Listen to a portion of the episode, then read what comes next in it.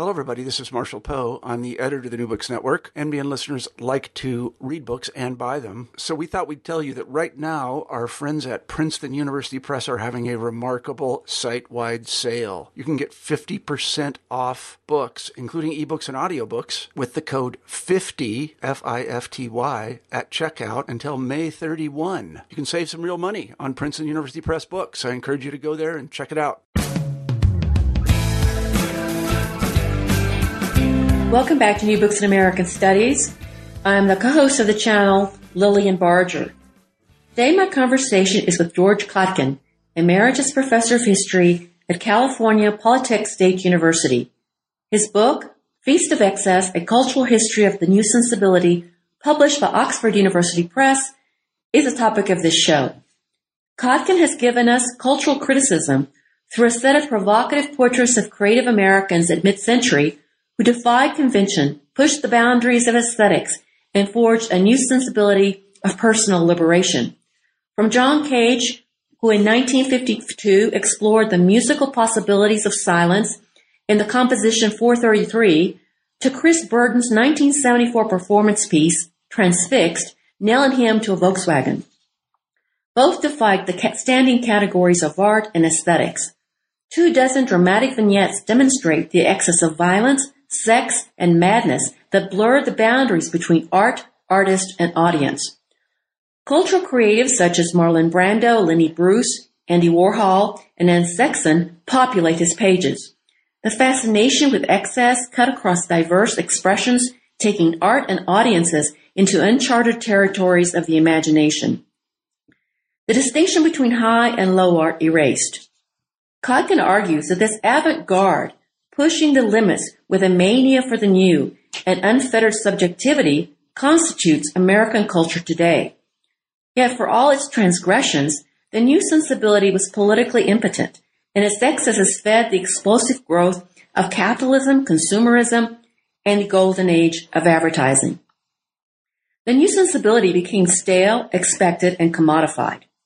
With a weakened power to shop, it has become our culture, our sensibility, yet still offering the possibility of something passionate and new on the boundary between liberation and limits. Here is my conversation with George Cotkin. Now let me introduce you to the author, George Cotkin. George, welcome to the show. Thank you. It's a thrill to be here. I love what you do with your show. Thank you for sharing your thoughts with our audience.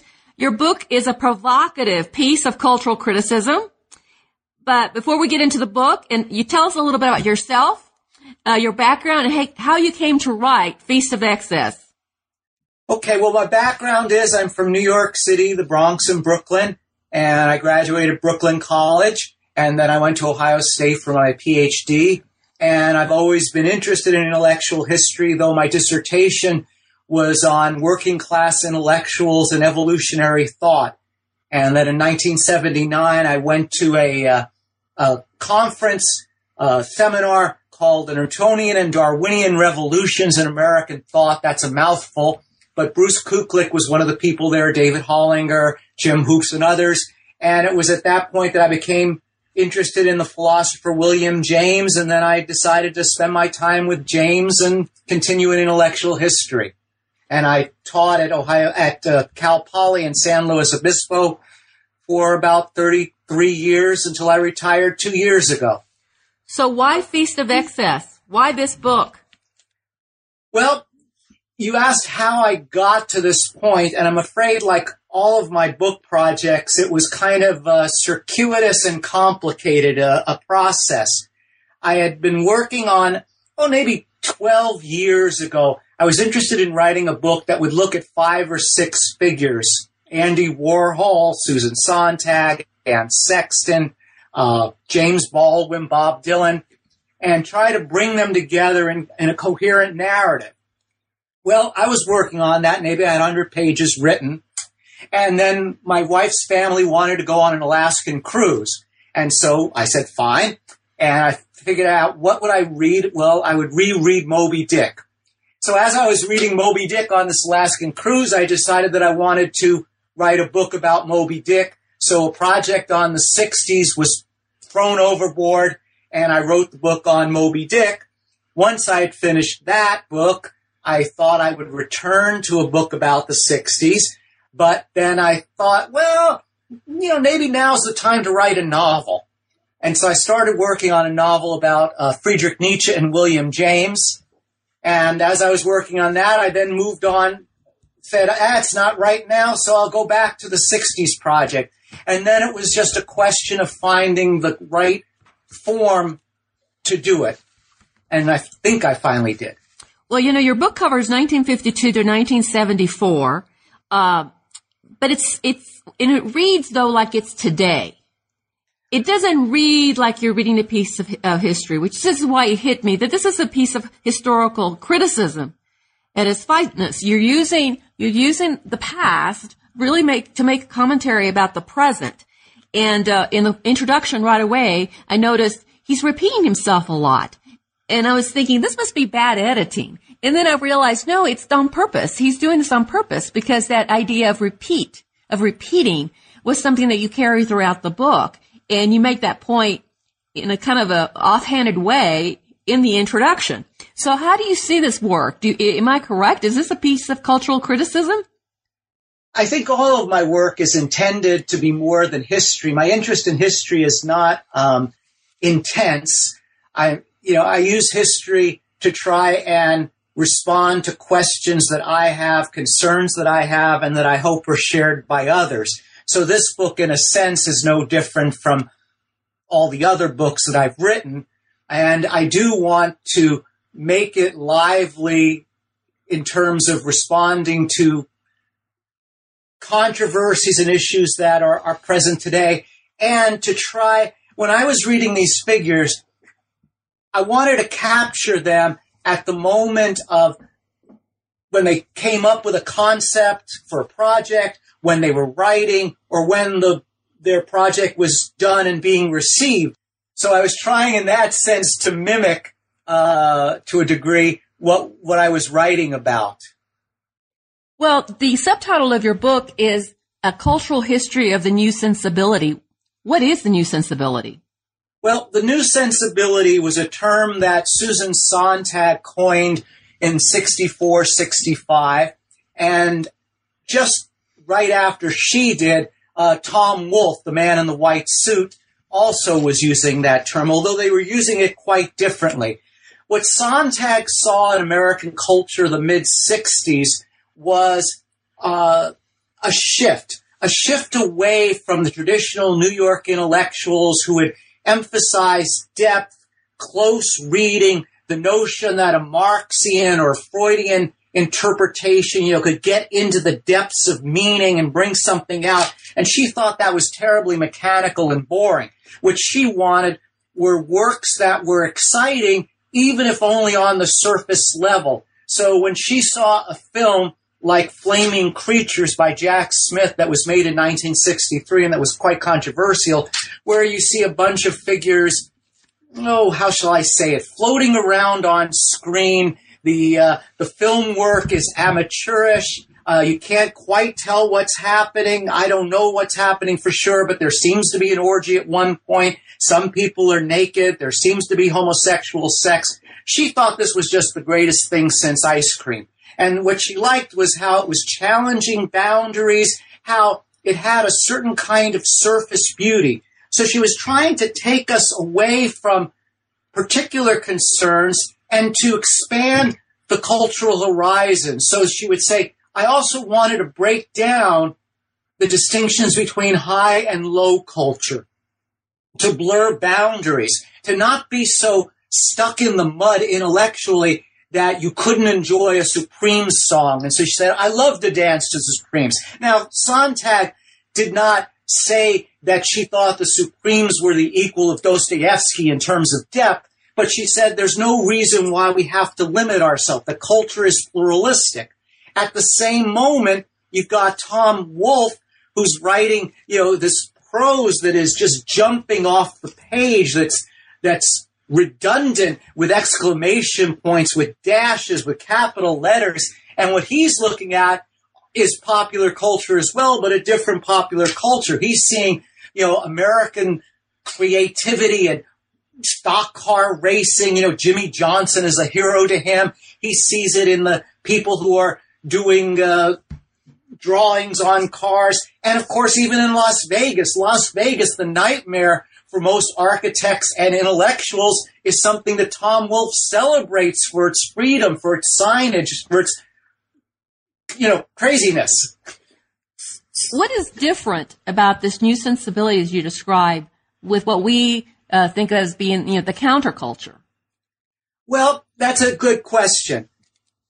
At first, I didn't think of it as being that different. You know, when you look at Sontag and you look at Wolfe, they're writing at exactly the moment that the counterculture is uh, becoming central. And of course, the Beatles arrived, wasn't it in 64 or something? So you can see sometimes that the Beatles are seen as shifting American culture. But as I thought about this, I realized with some others, mostly writing about politics, though Morris Dickstein also writes about culture, that the 60s really begin in the 50s. And I was noticing that many of the people that were considered to be gurus of sorts for those who were 60s radicals begin in the 1950s. And as I started to widen my net, I started to realize that, gee, well before the Beatles were even playing in uh, Germany, you had people like John Cage doing experimental things. You had the Living Theater. You had American rock and roll. You had all of these expressions in culture that were essentially part of the new sensibility. And I thought then that the very term new sensibility was a good way to refer to something that's sometimes now known as the long 60s. But rather than from like 57 I thought John Cage is always a good place to begin. Now, your your subjects are all expressing what you you talk about, which is an excess in their art, an excess of violence, sex, drugs, uh, uh pushing the limits of respectability and mm. and risk taking. But it wasn't just in their art; it was their life. It was mm-hmm. like they're they were doing these things in real life. They weren't just doing it you know, in their art form. Yes. And so let's talk about some of these people that you have in your book. You've got, I think maybe 27 of them or more. Could be. okay. Uh, so let's talk about John Cage because I think he is an important figure uh, because he, what he did so early was so provocative mm-hmm. and he really blurred the lines between the art, the artist, and the audience. Yes.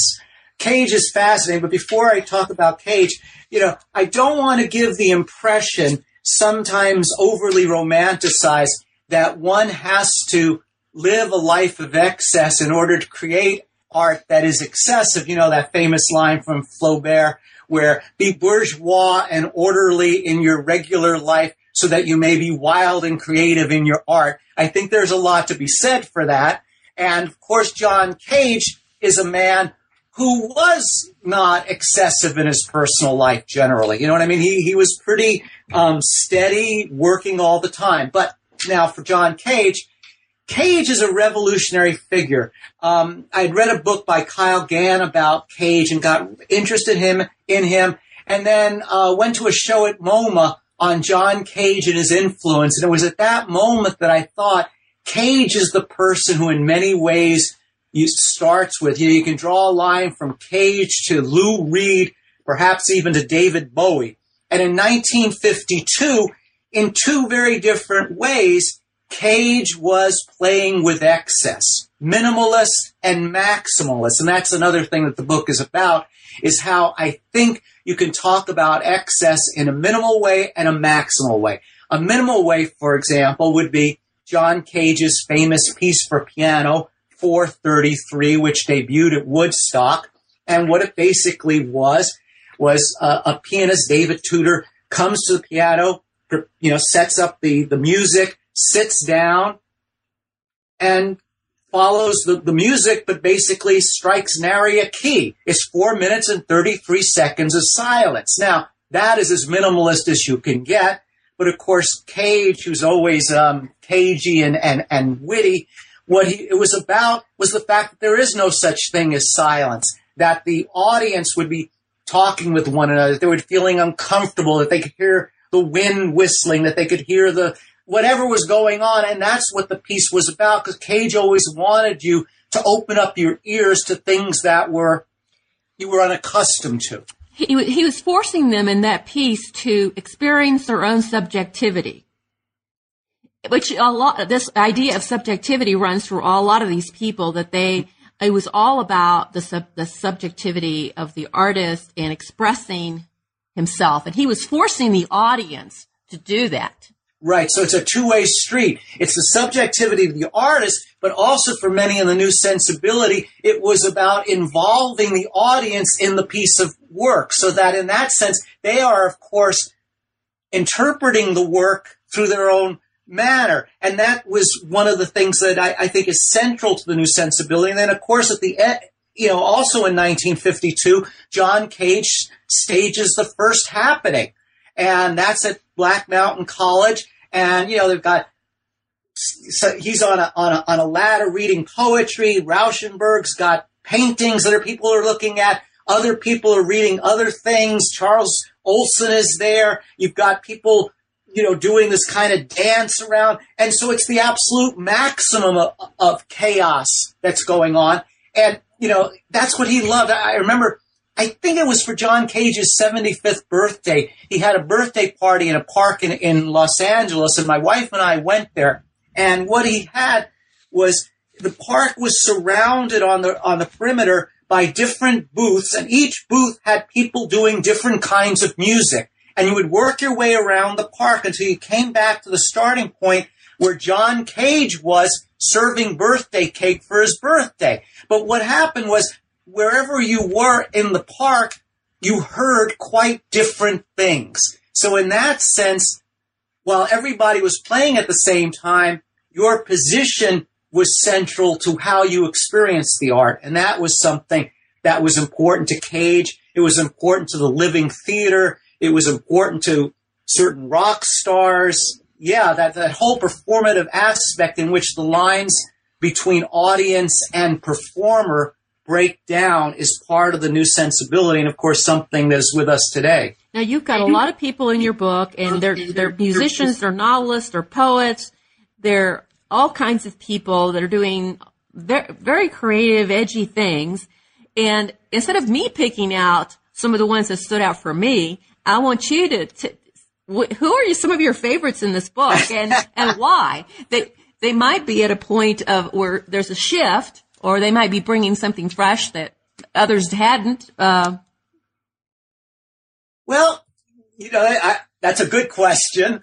Uh, I guess I, I turn to Andy Warhol fascinates me. I, I don't pretend to understand him, but the number of things that he's doing over a period of time in so many different ways and willing to challenge propriety not just with his films, you know, that deal with sexual issues, but, you know, like there's this one film that he makes where he goes up, I think it was the Time Life building. He goes up to the 40th floor at what, about eight o'clock at night, and he starts filming the Empire State Building across the street. And the camera's on a tripod, and nothing happens. Occasionally, of course, you see something very subtle like clouds are moving or a plane may go by, but that becomes his film empire. And I remember one wag or, or critic said something about, oh yeah, it's an eight hour hard on since it was dealing with a, a phallic structure to of immense proportions. Then you get Warhol even doing political art with his Death and Disaster series. He does a, a piece of, of art where he takes a, a photograph of the, the, the electric chair at Sing Sing, the one that, that apparently was used for the Rosenbergs, and then he colors it and reproduces it. So Warhol is somebody that I find uh, pretty amazing. I think Diane Arbus is amazing in terms of the way she chooses subjects that we would normally ignore and presents them depending again upon the viewer when she had her big retrospective at the Museum of Modern Art, I think it was, or maybe it was the Metropolitan, whatever. Uh, some people would spit on the on the photographs because they found them obscene, they found them disgusting. Other people saw her as having a a close relationship to her subjects, presenting them in a humane fashion. Um, And, it- that and she was she was photographing what we would people would call freaks. Yes. Um, and she loved freaks and she identified with them. And she was, you know, very seductive in her way. She was very small and she was soft spoken and generally she was. Uh, and she would become friends with them. And some of these people, like the Jewish giant in, in the Bronx, she, you know, was in touch with him for 12 years. Uh, the, I think she calls him the Mexican midget. That was someone that she knew. And sometimes, you know, in, in some of the photographs, she was photographing swingers. And usually one of the assumptions of photojournalism and of journalism in general and even his history is that one has a certain distance from one's subject. So you see her taking a picture of these two swingers and then suddenly you see one of the swingers taking a picture of her laying naked on this guy's knee. So she was becoming part of the art itself. So that those lines that you talk, you know, we were talking about between types of art and the artist and the um, subject really do break down. And coming to familiarity with with uh, I was going to say Eric Burdon, who was the lead singer of the Animals, but with coming to terms with uh, Chris Burden, I found him fascinating for his willingness to refuse very particular lines of what constitutive art, of performance, of the role of the body in performance, and of the role of the audience in performance. I mean, many people may not know about Chris Burden. He died just last year, but in beginning in the early 70s, he started to do art where his body was the uh, was a site for the art. In one piece, he had himself locked into the middle locker of three of a high school college locker. And I think he was there for three or four days. And people could walk by and talk to him. But on top of him, he had uh, water, so he, he could drink some water. And below him, he could basically uh, relieve himself.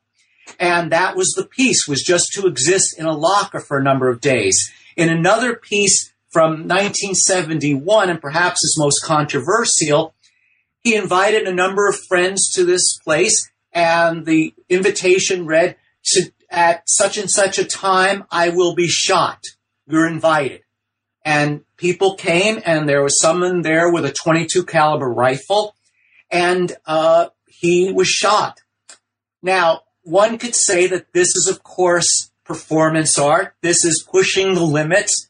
As uh, John Cage's mother said to him after she had heard his composition 433, John, don't you think you've gone too far this time? Well, I imagine that Chris Burden's mother and father would have said, don't you think you've gone too far this time?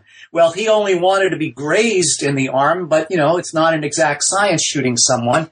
But what happened was that in some ways, as Maggie Nelson has pointed out, this piece is also about the role of the audience. How could you, as a friend of the artist, allow your friend to be shot in the arm or maybe somewhere else? In another piece that he did in Chicago in the same period, he laid down on this gallery floor. People were there, and hour after hour passed uh, Roger Ebert, who was then a young reporter in Chicago, was supposed to cover it. After about five hours, he said, I'm going to the bar. Call me if anything happens. Hours, day passes. He hasn't moved from the floor.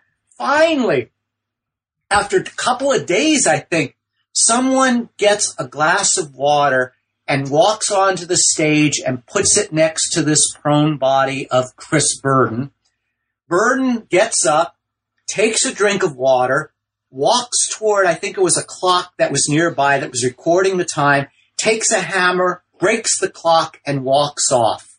So in that sense, it was about the audience's willingness to allow this person to, to, to punish himself and how long they would allow it. That's, uh, that's going far. So let's talk about, you don't spend a lot of time on this, but it's there, of the, the critics. Uh, you know, who, who've been critic, critiquing high literature and art and, uh, music, and all of a sudden they've got all this on their hands. How did the critics respond to all this? Generally, with less than enthusiasm. Although, you know, you, you do find that it, saying that, uh, one time uh, somebody had left a whole bunch of issues of the old partisan review on, on a desk at Cal Poly for someone to take away. And so, of course, I couldn't resist that. And as I was going through them, I was surprised at how much interest they were showing in this artwork. Now, they weren't always enthusiastic about it, but for example, the partisan review at one point had a, uh, an excerpt from Philip Roth's Portnoy's complaint about him, uh, shall we say, spending time with himself. And that was not the kind of thing that the traditional partisan review would necessarily be highlighting.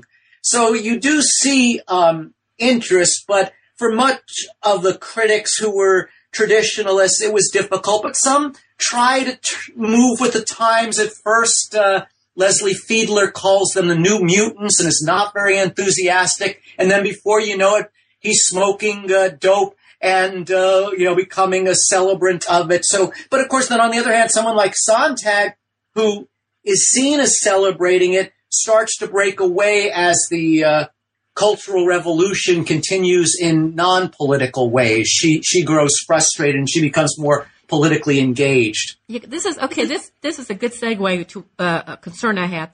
Uh, your subjects are very much about su- subjectivity, self-expression. There doesn't seem to be a lot in in in this work self-reflection or an expression of any sort of social virtues of so uh, of social concern. Are they uh, really just uh, individualistic uh, or individualism taken to an extreme ex- excess, or is there political? Is there political?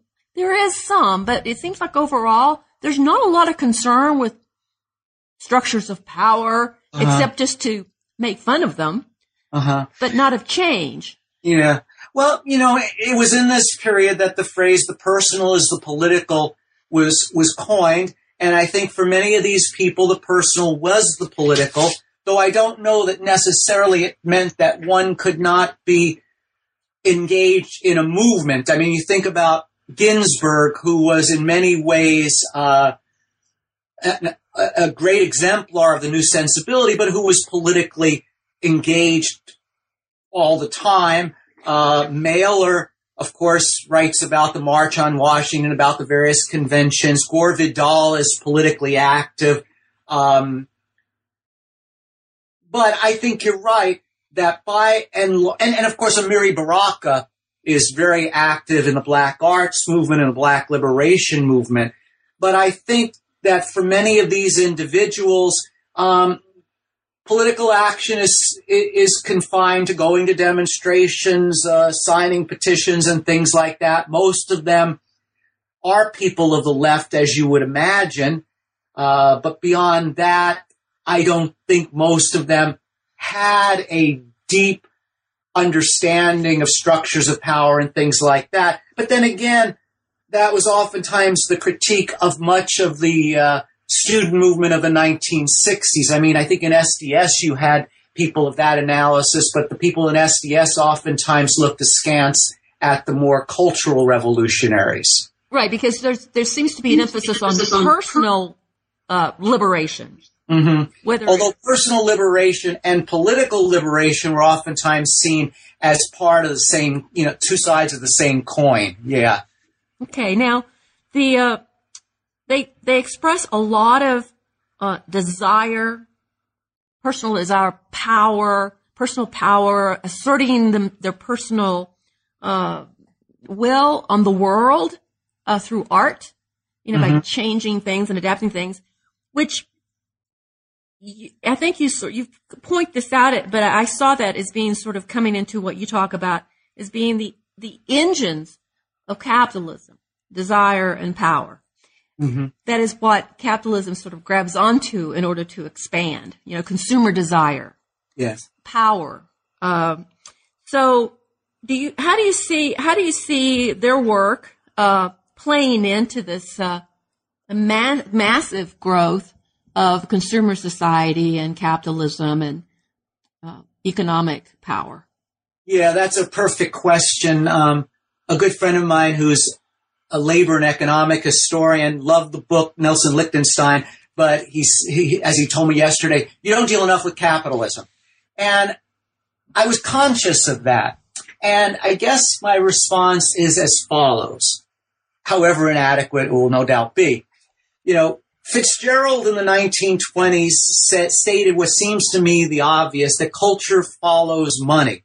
And obviously, much of this is a function of the rise of uh, of consumerism. It's the rise of uh, of money culture, and all of this helps the artist. And yes, however, I don't want. I mean, capitalism goes up and down in terms of of of its success. You know, there are minor depressions, there are minor setbacks, and you don't necessarily see the new sensibility, um, you know, halting in its footsteps. I think what I wanted to emphasize that there, and this is not in a Clement Greenberg sense of way in that art is only artists responding to other artists, but I think once you let loose these gates in the early 50s, when you do have this expanding um, capitalist economy, you do have this sense that these artists are responding to this freedom that seems to be. Now, sometimes this freedom can be co-opted and used as in the cultural Cold War. I don't reject that for a second,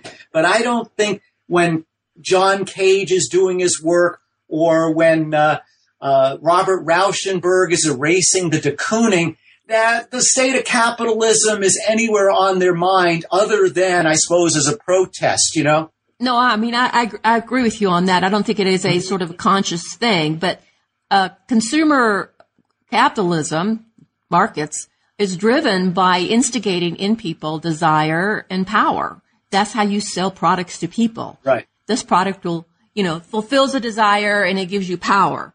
And and that's and this is sort of the message that this is what they're working with. This is the raw material that these artists are working with: desire and power. That's why I'm asking that question. Yeah, and and I suppose it's also the question is how is that desire and power related to liberation? Now, that may not be, it could be a false liberation because, of course, what freedom do we have in our ability to choose between 17 different brands of soap or, or uh, laundry powder?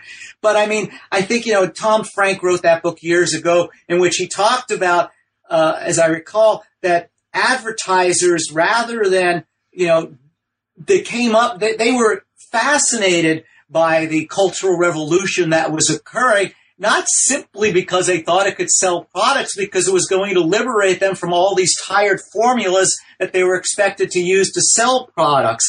So I think that, yes, of course, all of this is related to the power of the individual to end to liberation, which has, of course, uh, a dual aspect. On the one hand, capitalism's power is to uh, convert, to uh, divert, and to you know take over. I think that's a given. I mean, even you know you, you know Huey Newton and and all the radicals in a sense can become Che Guevara becomes a, a consumer symbol. So I, I think the, the power of capitalism doesn't need to be stated. I think it's obvious, but um, these individuals were working within those confines, but oftentimes they're trying to undermine it. Like performance art is by definition, or at least generally, something that is designed to break away from consumerism and art markets. This is exactly this. There's the irony there that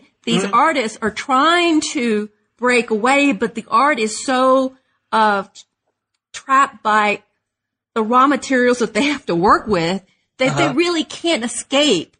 Uh, there really there's no escape uh, from from the culture. Well, I suppose by definition, there's no escape from culture. You know, these are the webs yeah. of significance in which we live, according to Geertz and, and Max Weber. But I mean, you think about it, and it becomes almost every man and every woman uh, an artist in that, you know, the uh, Andy Warhol takes a, a, a movie camera and creates art. Chris Burden, you know, crucifies himself to an old Volkswagen and makes art. So in that sense, you are getting artists who are certainly aware of that kind of culture and doing their best to to subvert it, I suppose. Right, but it's almost like it, it's very difficult for them to be over against what they're critiquing because there's so much in it. We're all in it.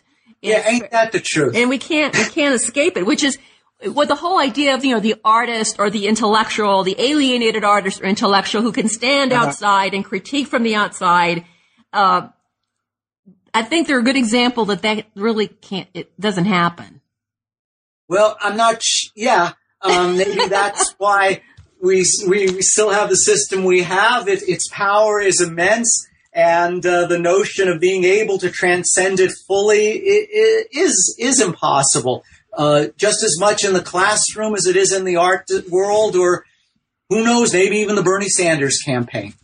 So, because your book is a, a cultural critique, and it, I think it has so much present uh, presence.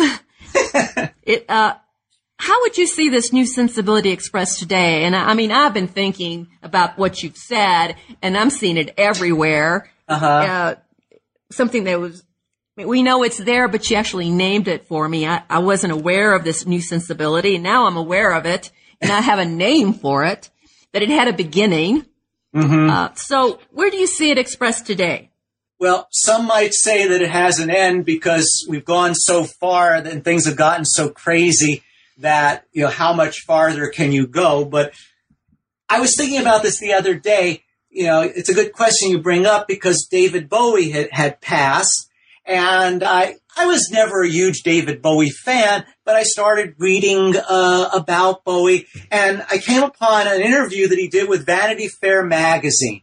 And one of the, you know, they asked these, these open-ended questions and one of them was something like, what is your favorite journey?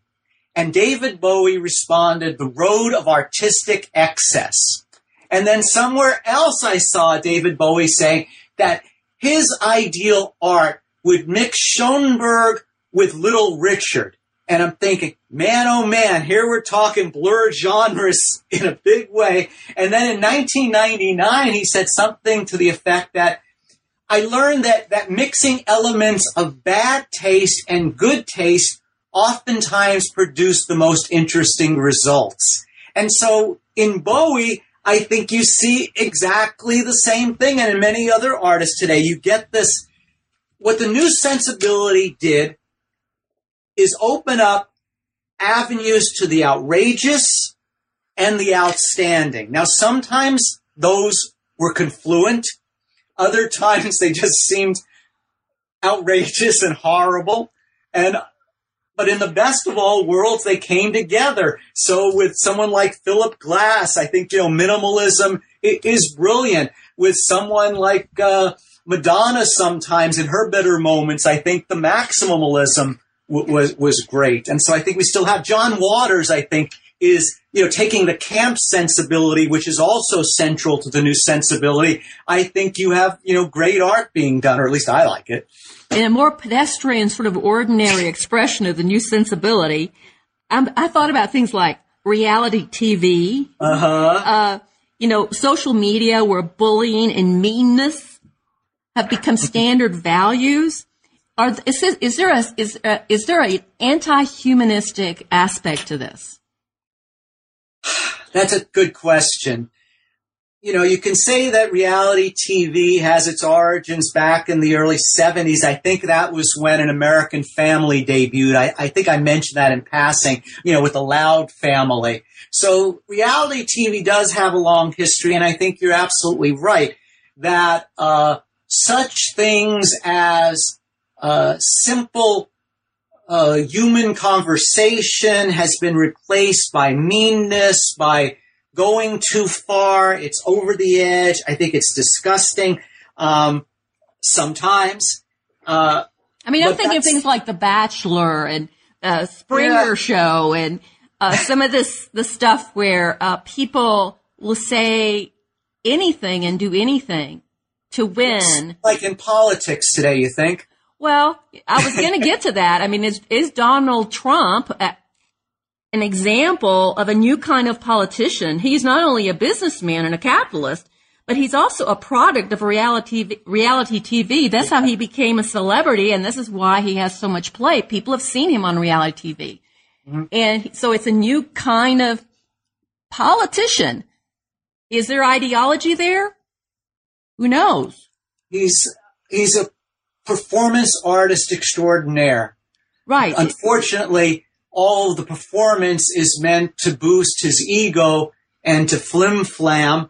And that's what makes it, I think, outrageous and not outstanding other than in terms of the pathetic success he's having. But there's a, a line that I, that I, from Roger Shattuck, who I think is a, a really fine uh, writer and cultural critic, now passed, but Shattuck um, said something that when he wrote a book about censorship. He said something that for him, the key to great art is to have a balance, to reconcile liberation and limits. And I still think that there's truth to that. You know what I mean? I know that sometimes going too far can lead to uh, wonderful work, and going too far can lead to terrible work. And I do think that nowadays in our popular culture, you know, it's and it's as it has been. Anything that sells is what's going to happen. And so I think yes, reality TV, you can say does have some of its origins in this kind of work. It may even have origins in Dada. Uh, it's not my cup of tea, and I I can see it. You know, all movements give birth to various expressions. Some that seem more in keeping with the imperatives of the original movement, and some that are less so. And I suppose in that sense, that kind of multiplicity is as central to the legacy of the of the new sensibility as anything else. You know what I mean? Right. So it's it's just it's just a question that I had for you because it seemed like uh, there was an anti-humanistic uh, strain throughout all this work. Yeah, I think yes and no. I mean, you know, maybe the one thing is that it is obviously a rather capacious house, the new sensibility. You know, and I'm trying to hold it together by excess. And you think of, you know, that in that house, humanism did exist. Um, I think that, you know, Dylan and some of the others are trying to be humanistic. Styron, I think, in his way is trying to be humanistic. Arbus, in her way, is, is trying to, to, do that as well. Uh, Erica Jong is also. But I think at this point in time, the exuberance was, of course, anchored in breaking away from the polite, boring, uh, you know, culture of what they saw as mainstream culture in the 1950s. And of course, culture is never absolutely singular. I mean, the, the, the, the new sensibility, you know, coexists with what, you know, I don't, what were some of the big songs? I mean, for everything that you had that was new sensibility, you had, uh, oh, you know, the Carpenters were singing. I mean, I wouldn't put them in the new sensibility, but they had number one hits. And sometimes I suppose one could be a fan of, of, of Jerry Lee Lewis or of, uh, of, uh, the Grateful Dead and of the Carpenters, but in general, uh, probably not. So what is it, what is it about this new sensibility that you would like, you want the reader to take away? Well, I want them on a, the most simple level to say that maybe the new sensibility is a good way of capturing a major stream in American culture that's origins can be seen in the early 50s with John Cage reaching out and still existing today and perhaps taking various roads, some of which you and I uh, are less than thrilled with, but still having a common denominator. I want intellectual and cultural historians to be willing even to be willing to cut across boundaries. I mean, I tried to deal with poets, with artists, with uh, novelists, with filmmakers, with all different kind of performance artists.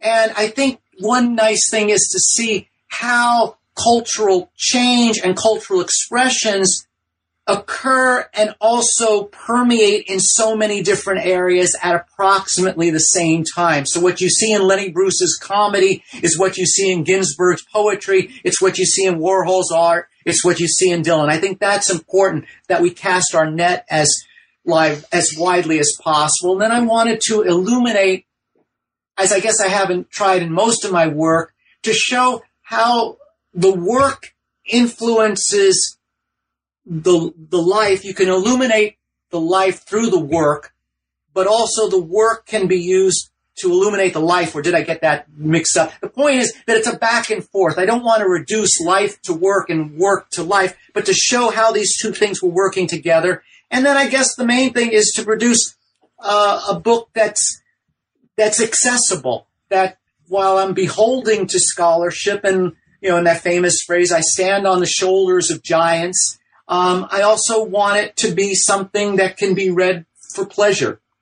And That's what I'm well, it's very pleasurable to read. It's well, very well written. It's Thank you. fascinating. It's like a movie. All right, but but but a, a Warhol movie where it wanted to bore you after eight hours? No, no, no, no. uh, the, also, I think that there's something here that, that needs, that we could go further with, with the new sensibility is its, its connection to, we've already kind of touched on it, uh, economics and, but politics, which you've already ta- touched upon. And I think that there's probably a lot of exploration that could be done with this. Yeah, I mean, politics is never far from this because the politics of all these issues that they focused on are are crucial. For example, uh, violence. In in celebrate, you know, they're not celebrating violence, but they're bringing it to the forefront. I mean, who would ever have thought that Andy Warhol would be doing pictures of of of uh, electric chairs? I mean, he was very much upset when Caryl Chessman, who was a uh, a murderer, was finally executed. And so, in that sense, you can see his art as being uh, political. Lenny Bruce, for all of his use of dirty words, was not just braying against censorship, but was also taking stands on racial equality. Bob Dylan was, of course, taking stands. John Coltrane, in his work from 64, 65, is also trying to capture this. Uh, Baraka, uh, all of these uh, young, Erica Jong's work, you know, uh, is of course about sexual liberation, which is a personal level, uh, but it's also about liberation. So, in a sense, what this work is about is the liberation of the self. And in order to liberate the self, I think all of these people would agree, getting back to your earlier point, that um, that requires a change in the social situation. The one where you see that the least, I, I suppose, is sometimes in uh, figure, figures like uh, Denise Scott Brown and Robert Venturi. I mean, I, I don't know what their politics are. I assume they're progressive, but their work on Las Vegas is mostly concerned only with the form, uh, uh, you know, with the with, with the the style, you know, and so that seems to me to be the most surface. But it's very pluralistic, and they're saying, let's look at our society and see how all these different styles can somehow coexist and not rest comfortable with architecture has to be only one way. So in that degree, I think all of these figures are incredibly valuable for saying the way it's usually been done is not the only way. And oftentimes, you know, in any revolution, the first stage is to throw everything overboard. And that's what many of them are doing. So I'm going to go back a little bit to something you said earlier in the book. You, uh, you, you put, you cast it within maybe the idea of uh, the modernism, the early 20th century, and some of the critics of modernity. Uh, how does it also talk about that a little bit, and how does it relate to what we now consider postmodernism, which which is I know a very complicated concept that nobody really knows what it means. So, um, can you talk a little bit about that? Their connection with, uh, with Well, their- make it, uh, more of us who don't quite know what it means. Well, let's just put it this way. Modernism was many different rivers flowing at the same time and of course cutting across many different boundaries, rejecting Victorian certitude in many ways, making the artist into the sort of creator. I mean, you can come up with all these definitions, but there was definitely a movement that I think one can feel comfortable calling modernism.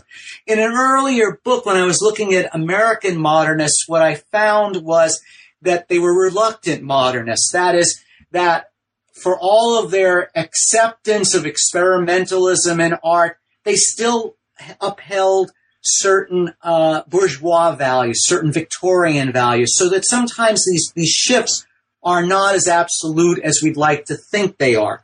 But of course, by the late 40s and early 50s, one can make the argument, and I, I guess even earlier in the 30s with the Museum, Metropolitan Museum of Modern Art, that modernism had become, if not calcified, at least it had become a kind of of ism, a concept, a concept in which rather than allowing things to grow, it seemed to make them into an almost kind of holy writ. And there you had critics like Clement Greenberg and Harold Rosenberg, at least in terms of art, defining what constituted the modernist canon. You had museums supporting that, and of course, you had collectors supporting that. And modernist artists, some have argued, at least in its move toward abstractionism, was quite um, easily serving the purposes of the Cold War by being exported abroad to show how free Americans were and stuff like that. Though there was oftentimes people who didn't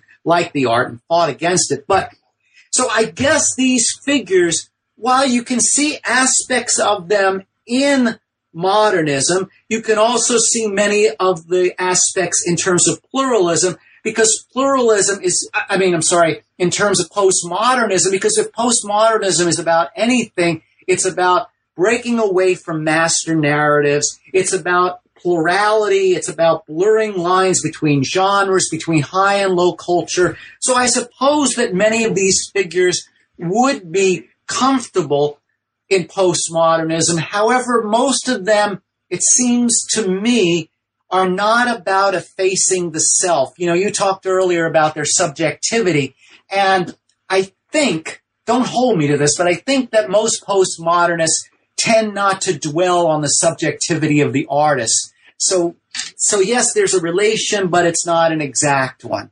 Okay. Is that? No, that's, no, that's great. So, George, what are you working on now?